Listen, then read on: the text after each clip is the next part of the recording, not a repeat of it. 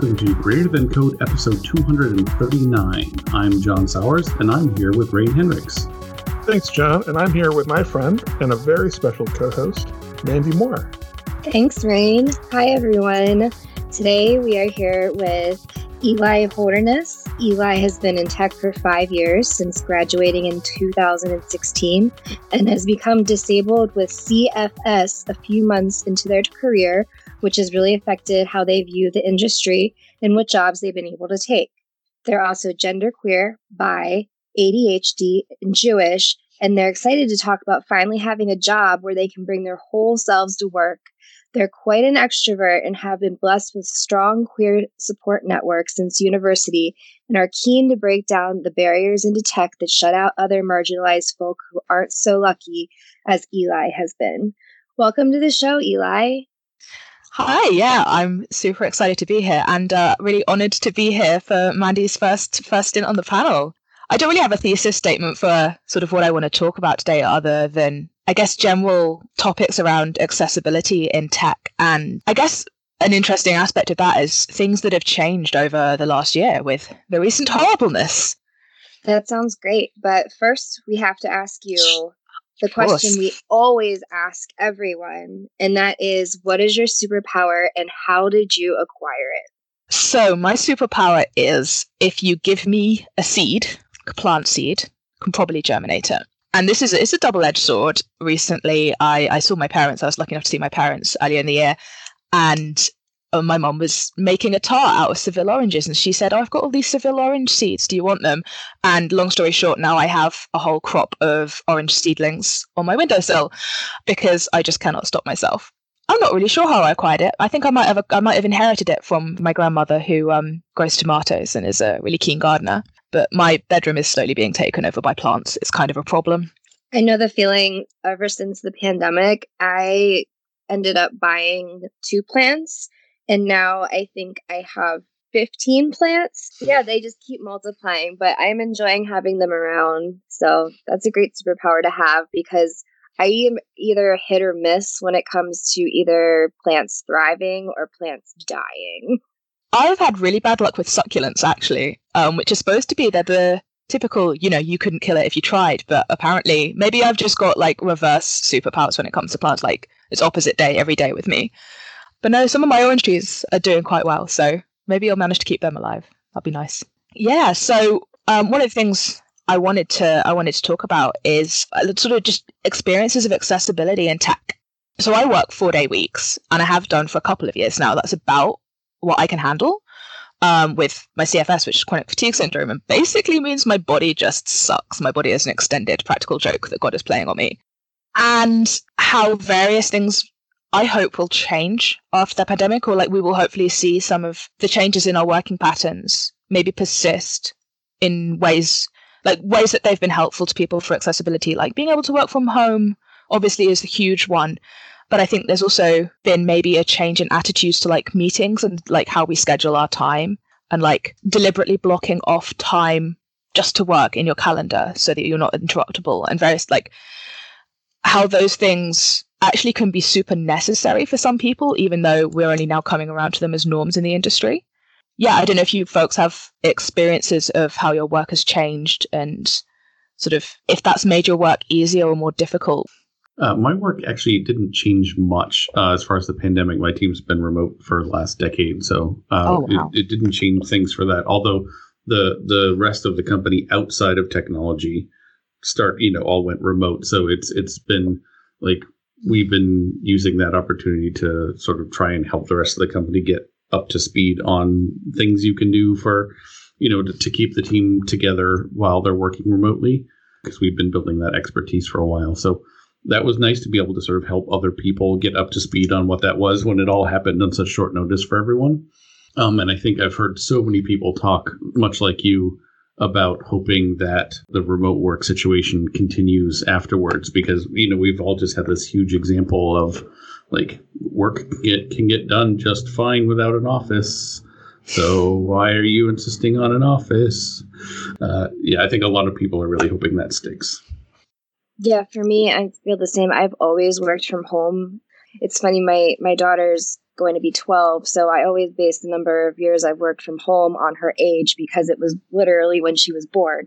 So it's been 12 years that I've done this, but I will say that over the pandemic, a lot of other people are now coming around to knowing that like working from home, while it is a privilege, it's not exactly easy. And I've had to put a lot of boundaries in place with my clients and take a lot more self care because I feel like the pandemic has been a very unique situation, for me at least, it's not the same as it used to be working from home. Working from home, I had more schedule and regimen and stuff, but now, as I said, my daughter, she's doing remote schooling this year. So there's that. I also, for my mental health, need to work out every day. And I just do that when I feel like right now is a good time where I should take a break. I need to get up and do that um, kind of thing. back before I used to be like, okay, three o'clock is the time where I go and work out. Now it's like whenever I need a minute or I'm feeling overwhelmed or I need like a, a breathe break, I go and do it. So I've I've kind of had to put more boundaries in place and a lot of people are now a lot better about that. Like I'm not getting excessive pings on my phone or text messages where are you? Where are you? Like i stress like to my clients like ace asynchronous. Like i'll be back i promise. I promise you i will be back. But please don't call me saying where are you? Where are you? Because i need some time away from the screen. I find myself much more productive when i sit down and do an hour or two and then go do something like the dishes or the laundry and then come back for an hour or two and then go prepare dinner or do a doctor's appointment and then come back for an hour or two and break up my day in that way. So I think that the pandemic has allowed us to be a lot more accessible in that way. And a lot of companies are being much more like, you don't have to have butts in chairs from nine to five or eight to four or whatever hours those are. It's interesting for me because one of the things that I lost when we went to work from home, because I've always been in an office until this past year, but I, with my ADHD, really benefit from externally imposed structure. I actually gave a talk at a conference back in March, Python Web conference, about working from home with ADHD. And having to be work from home and not have the structure of an office has really made me confront a lot of the ways that I was kind of coasting based on that external structure and not really addressing like maladaptive behaviors I had. So, you know, when we started working from home, I found myself just really procrastinating until I was able to put in place things like, okay, don't contact me at this time because I'm going to be head down on a piece of code. And if I get distracted by something, somebody coming in with a support ticket that needs to be solved, I will be thrown off kilter for the entire rest of the day and just break my flow. Or like if I break my hyper focus. And so that was something where actually my chronic fatigue was sort of less of a factor in my ability to work over this past year than my ADHD had been, which is sort of it kind of flown under the radar for almost my entire life. But one of the things that's been really nice as well is that the place that I'm at now at the moment, I can just say, oh, I, my, my brain is full of bees today. I'm not going to be very productive. And so a huge part of being able to um, work as well as I do at the moment is having people who are willing to work with me in the ways that I need which is really nice. And letting me have a four day week, which is surprisingly uncommon. I have been turned down from a lot of job interviews and whatnot for needing a four day week. And that's something I hope we see less of going forward as our industry accepts that a more flexible working pattern can still be useful and productive and valuable.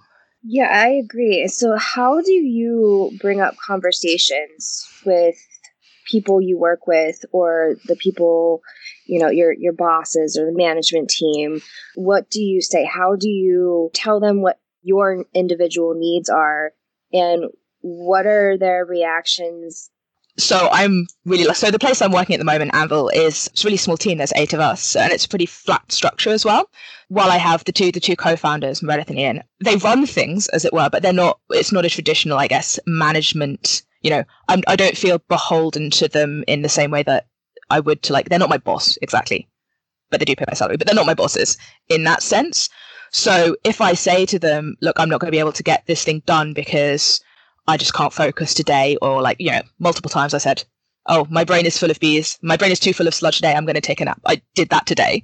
The trust is there for them to say, okay, go do that. And you'll get your work done when you get your work done. And so when I bring things up, like we have, you know, our regular check ins or whatever, I might say, oh, I've been in a rut lately and I think I really need to change what I'm working on or how I'm working on it. This thing isn't working. That thing isn't working. And whether or not it's because of one of the weird ways that my brain or my body is. They just handle it as if it were a need.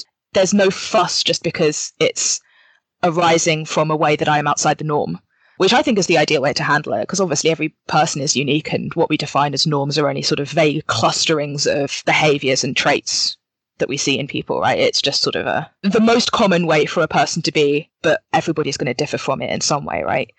I have had experiences in the past when the trust hasn't been there and I've said something's not working or I'm struggling and a manager has just not, I guess, believed that I was being genuine, thought I was skiving. And that has been some of the worst experiences. I think that's where some of the dark side of like in- inaccessibility, and it's not just in tech, it's in it, that could be in any workplace, is when there isn't trust between you and the person that you're sort of the person you're working for the person who's representing your employer to you.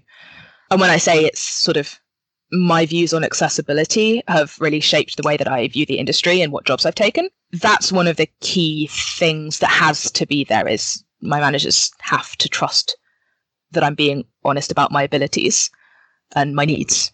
And that's true for anyone, but I think it becomes particularly weighty when you're talking about things that arise from marginalizations. And do you find that that's trust that you have to build up in relationship with those managers, or it sort of has to be there from the beginning? Because from the beginning, you're going to need some sort of w- way to work with them and, and build some flexibility into your working relationship.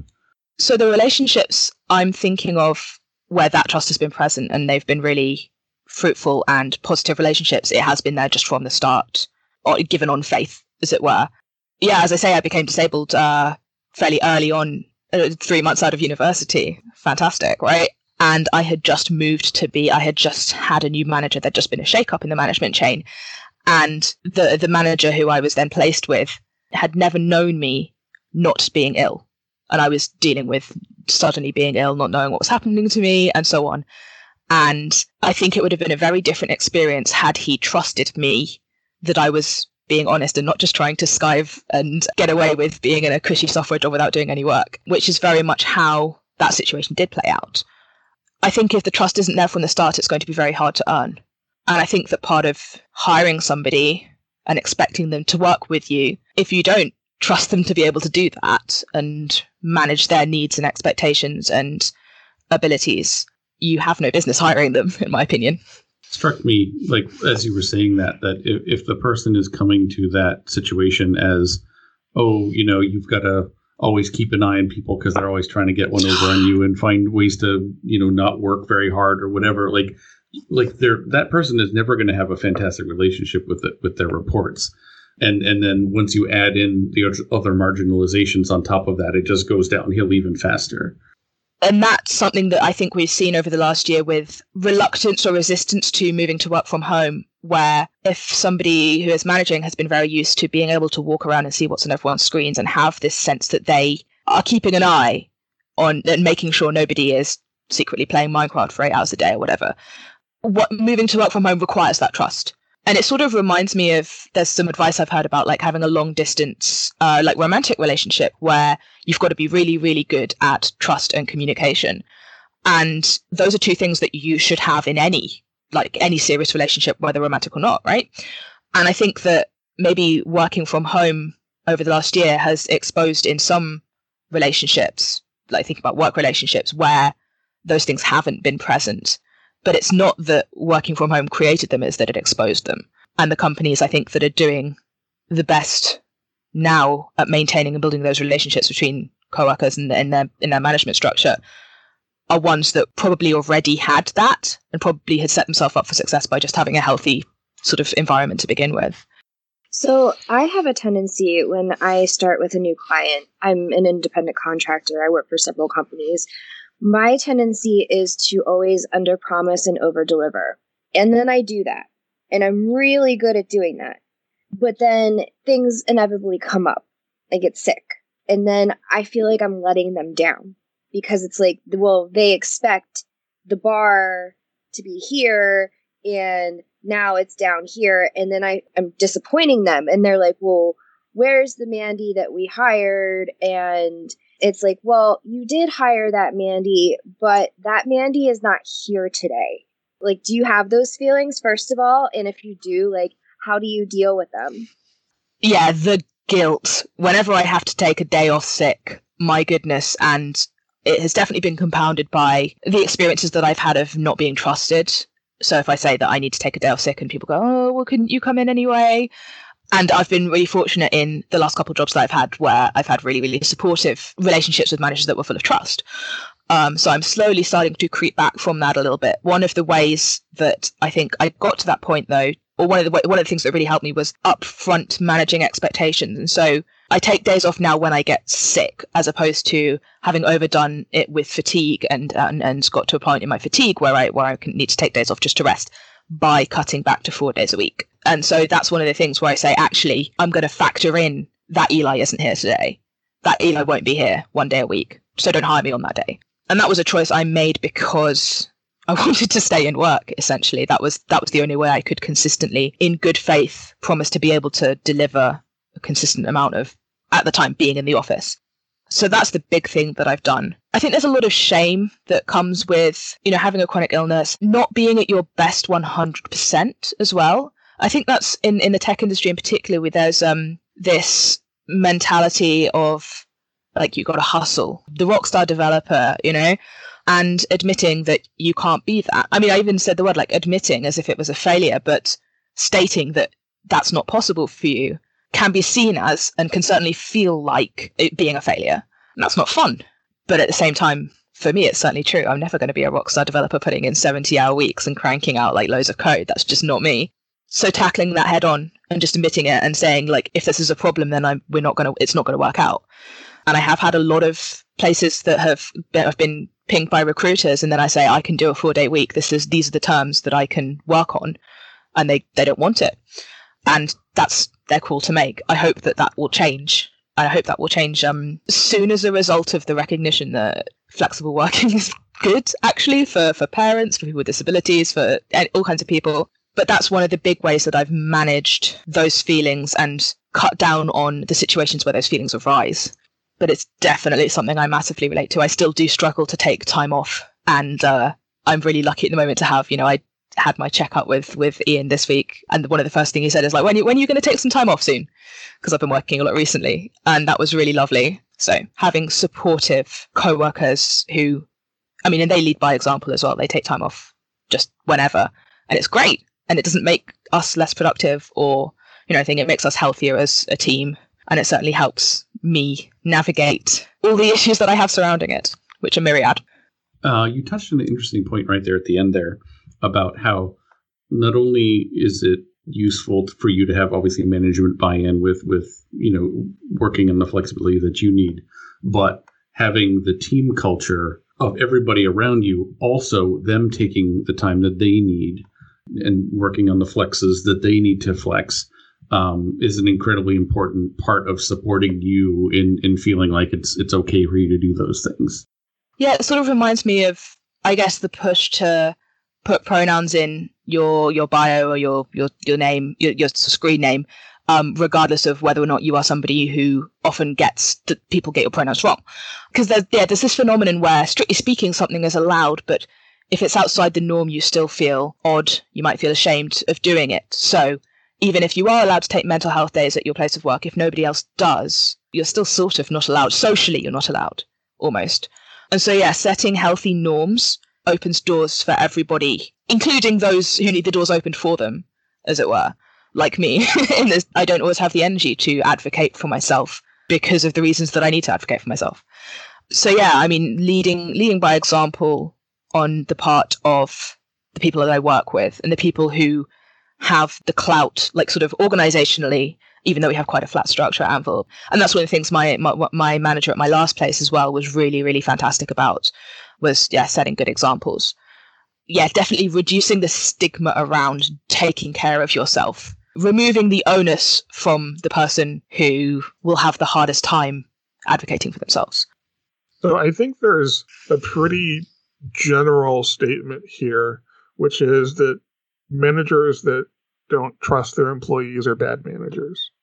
I think it's very hard to be a good manager if you don't trust your employees. I mean, I'm thinking of it's not in tech. I, I did work a retail job, and I think across that industry, there's just it's not that's just not a thing. You're not trusted by your manager if you work in retail, just as a default. Um, and the places that where that where where you are a unicorn land rare. Yeah, I think I would agree with that general statement. I hesitate to make sweeping statements just in general because you know humans are so vast and complex and complicated that there'll almost always be a counterexample to whatever sweeping statement. But I mean, I think trust has to be the basis of any healthy relationship, right? If you're working together towards some shared goal, as a relationship is, whether or not that's to have fun hanging out or to get some work done, you have to trust that you're both committed to that, I suppose. And lacking that trust, well, why have you hired that person? Why are they working for you? I suppose. In human factors and safety science, there's an there's an old view of human performance, which is that people are a problem to be managed. People make mistakes. They have to be trained, they have to be watched, they have to be supervised, they can't be trusted to make decisions. People are a problem to be managed. The way you get a safer workplace is by dealing with problem employees and making sure they don't screw up, right?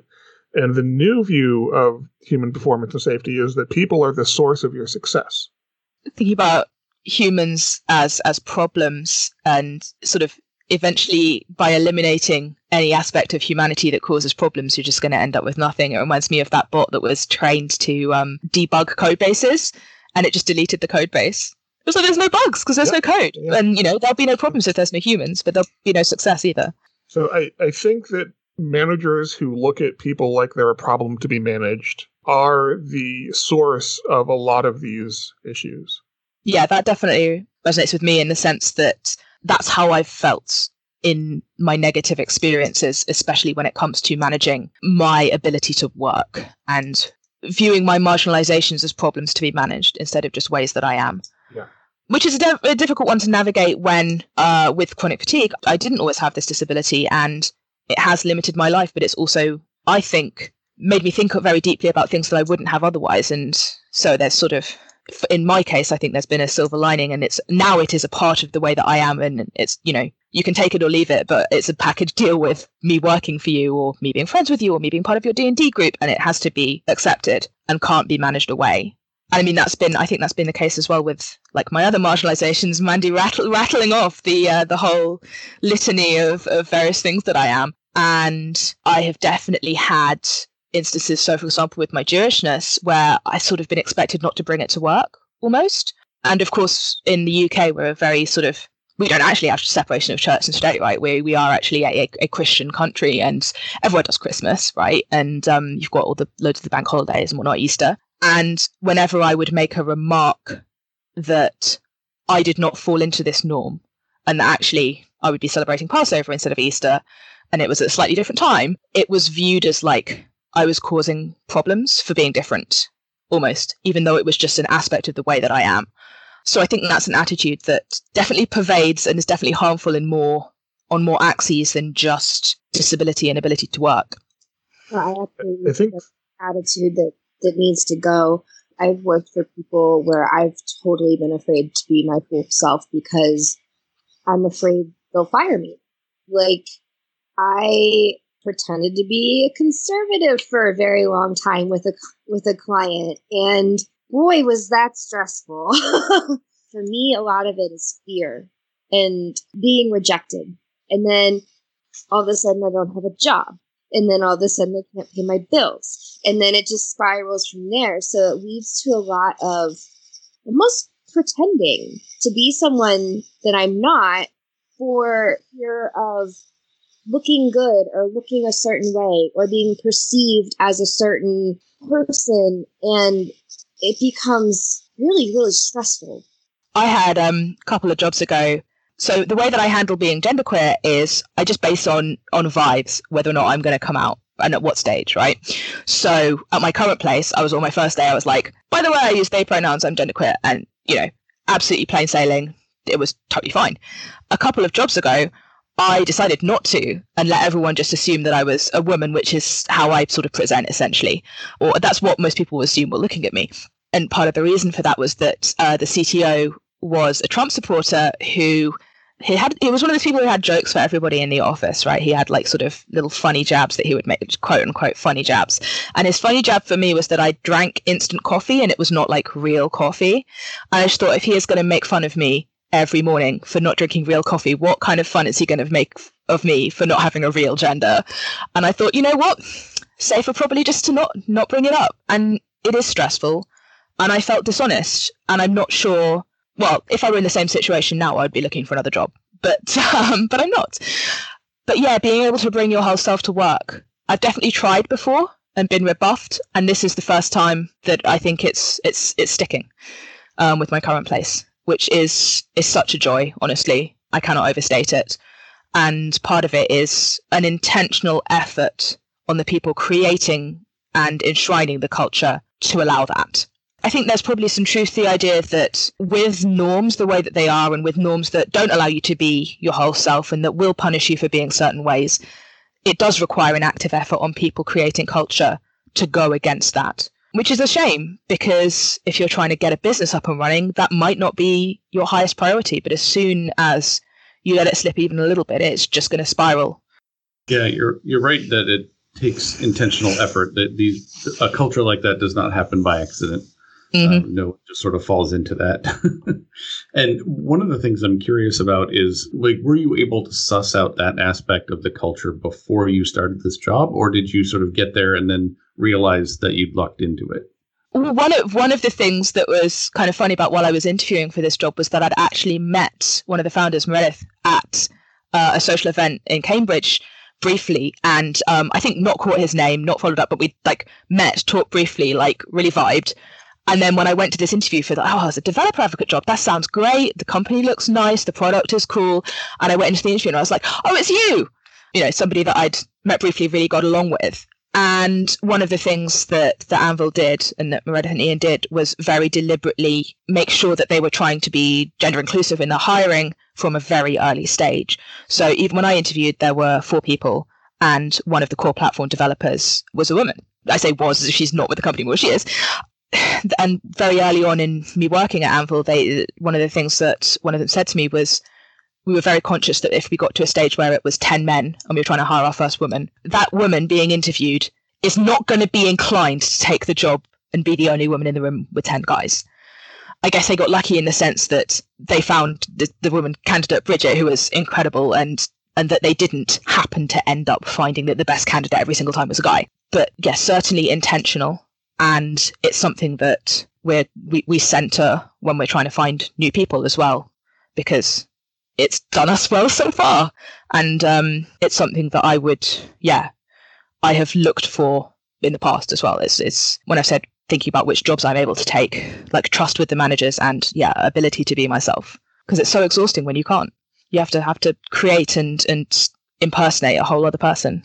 a lot of context switching. Oh, yes. Yeah, I mean, trying to remember who's out where. So there was a time when, so my fiance is genderqueer as well, and there was a time when we were each out at each other's jobs, but we weren't out at our own jobs.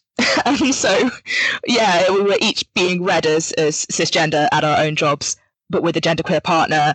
And it was just so confusing. You know, I barely got enough brain to handle my day job, let alone being two or three different people in different places. So I'm. I'm curious about that, if I can ask. Um, so I'm actually going through that right now. I'm bisexual, and not a lot of people know that. And it's like, do I need to make a grand announcement? I just like to pepper into conversation that I think like Lucy Liu is really hot or something.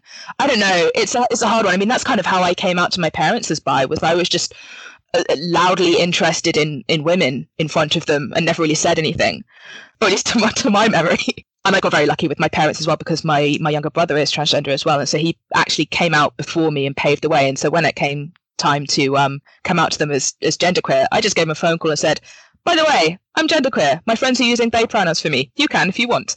And just left it. No, it is a difficult thing. I mean, coming out just, it's hard at any stage because the thing that I've always felt is that I fear I've deceived people, but actually it's not me. It's it's the norms and assumptions that are being made uh, completely in, in, in, good faith, right, by people. That's not necessarily that people are being malicious when they assume me to be a woman or assume me to be straight, but that I have to inform them that they're wrong. And that's scary, right? I don't like conflict, and there's, oh, there's a potential for conflict here because I have to tell them that they're wrong. And nobody likes to be wrong. Nobody likes to, yeah, have made an incorrect assumption. It's difficult every time. And I think the way that I get through it these days is just by being obnoxiously confident of people just saying, "Oh, if if you're taken aback, I'm sorry. Get over it." yeah, I've just been slowly peppering it into the people I trust, and it's like I do feel that level of deceit. I'm like, these people have known me as a straight woman for I'm not going to disclose my age this many years, and now all of a sudden she's not. Like, is this is this a phase? Is this a like you know you have those people, and then like to new people who are you know have been queer or bi. Like, am I gay enough? Am I like, you know? So it's like there's this this whole spectrum where it's like, I don't know where I am. Somebody please help me. I'm just gonna be quiet. oh the um that am i gay enough i still i still have that like so I, i'm genderqueer and i've had top surgery i wanted to have a flat chest and i was able to do that and sometimes i still go but am i trans enough to have done that you know the, the the level to which you can yeah, absorb 100%. that kind of gatekeeping yeah rhetoric is uh, is really quite impressive actually yeah am i am i gay enough gay enough for what you know yeah. And the thing about like is it a phase? Like everything's a phase mom. Show me the show me the permanent state of the self. There's no such thing. Um, yeah, one of my favorite affirmations is i am allowed to change anytime. And i like to look at myself in the mirror. And if i decide i'm with a woman and then all of a sudden it doesn't work out and I want to go back to being with a man and I'm straight again, again, I am allowed to change at any time. I don't owe anybody that and I'm working on that. It's taken a lot of therapy for me to get to that stage, but all I owe it is to myself. I have a friend who had been going through sort of crisis of identity and basically to me it seemed very clear that they were much much happier in one label than the other and and so to me that's what ought to make the decision right but obviously it's not so, it's not so clear when you're in the middle of it right and one thing I, I, I said to them that I, I hope helped was even if you turned around tomorrow and said oh no i'm actually this other thing if you lose any friends for that and somebody says oh you were a fraud you were lying to me all this time it's like that wasn't your friend to start with it will be okay yeah you are allowed to change you are allowed to decide where and how and what label makes you comfortable and which behaviors in yourself you want to celebrate or accentuate. Yeah, I feel that's very important to hear. As I've been navigating this this past few years, I've realized I'm not alone. So I think to all the listeners out there, if you are going through sort of an identity crisis, I don't, I don't, I don't know if I like calling it an identity crisis, but if you're struggling with who you are, I think everybody is to one extent or another, even as a, a person, not just a gay person, not just as a trans person, or not just as a political person. I think everyone out there is just like struggling, like, who am I? And right now, especially. Yeah, that's something that with with this friend I was discussing is the idea of an objective truth about yourself and whether or not that exists. Would I be a cis woman if this thing in my past was different? Or I'd had a different balance of hormones while I was in the womb, or any of those sort of ways that people try to find causes um, or pathologize or rationalize the ways in which humans are complex and different and unique. And I think I found comfort and peace in the idea that there isn't necessarily an objective truth buried at the heart of me underneath layers of experience or whatever. I am who I am in this moment.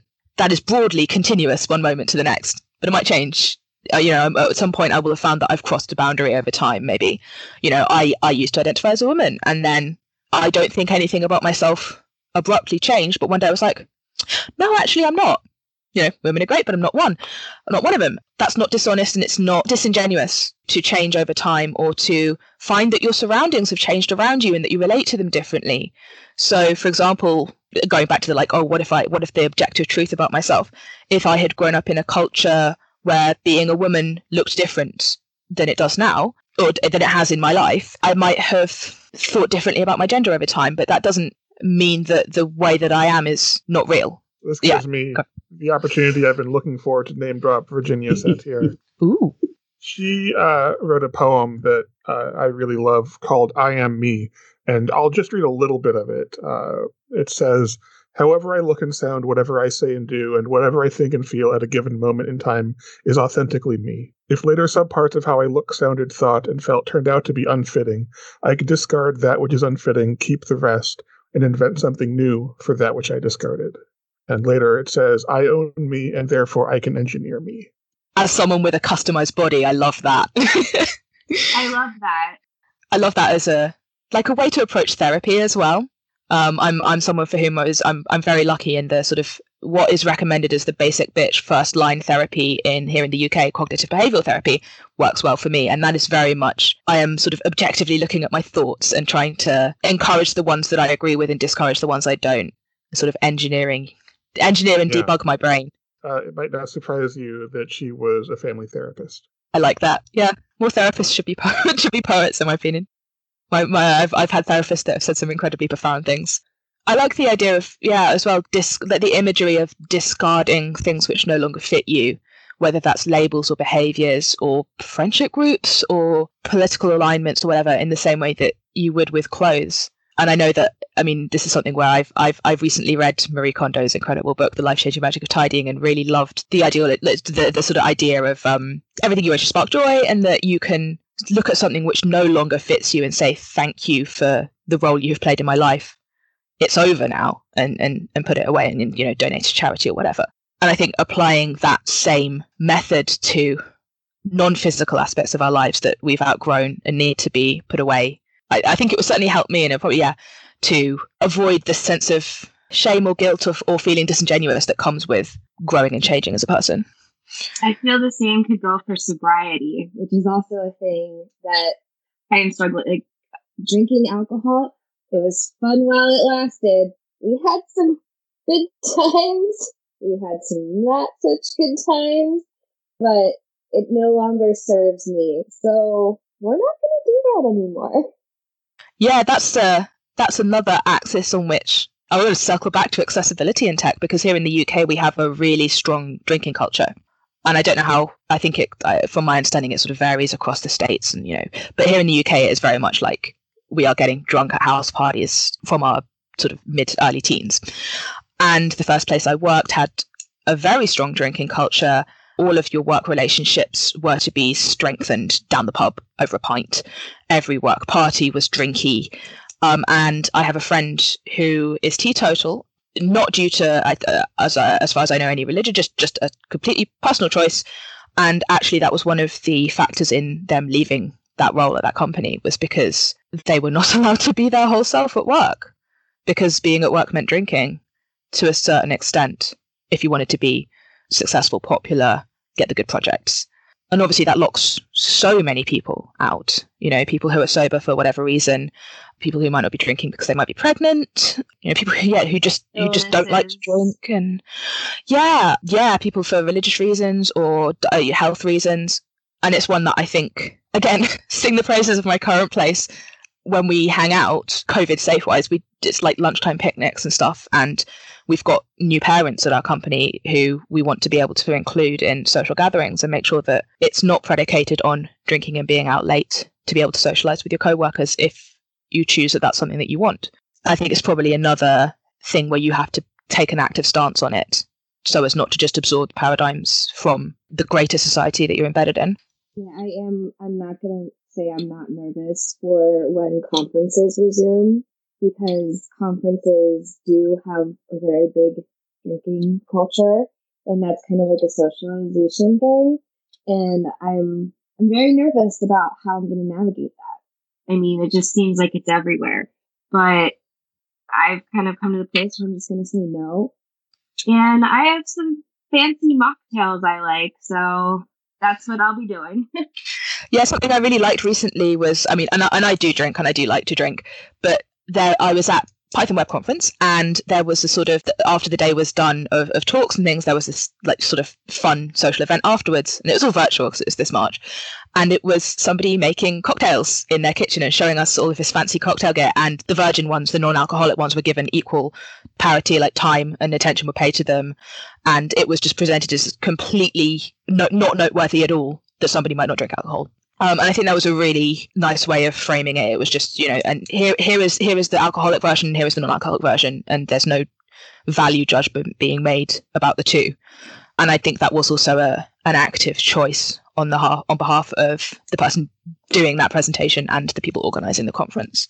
But yeah, so many different ways that not paying attention to these things can can lock people out of the industry and contribute to that that good old leaky pipeline that we all know and love. When we come to the end of every show, we like to do what we call reflections, which is to talk about the things that struck us about the conversations or the ideas that we're going to be thinking about later. Uh, and for me, the the something you said, uh, Eli, just recently was that your marginalizations are not problems to be managed. Rather, they're just the way you are. They're just who you are. It's such a powerful statement about identity and how it should be thought about and treated that I really like the phrasing of it as something that can be just repeated to drill it into everybody's head. For me, I really liked the Virginia Satir poem that Rein shared, especially the last bit of I own me and therefore I can engineer me. I think that is so relevant and such a good thing for everyone to keep in mind.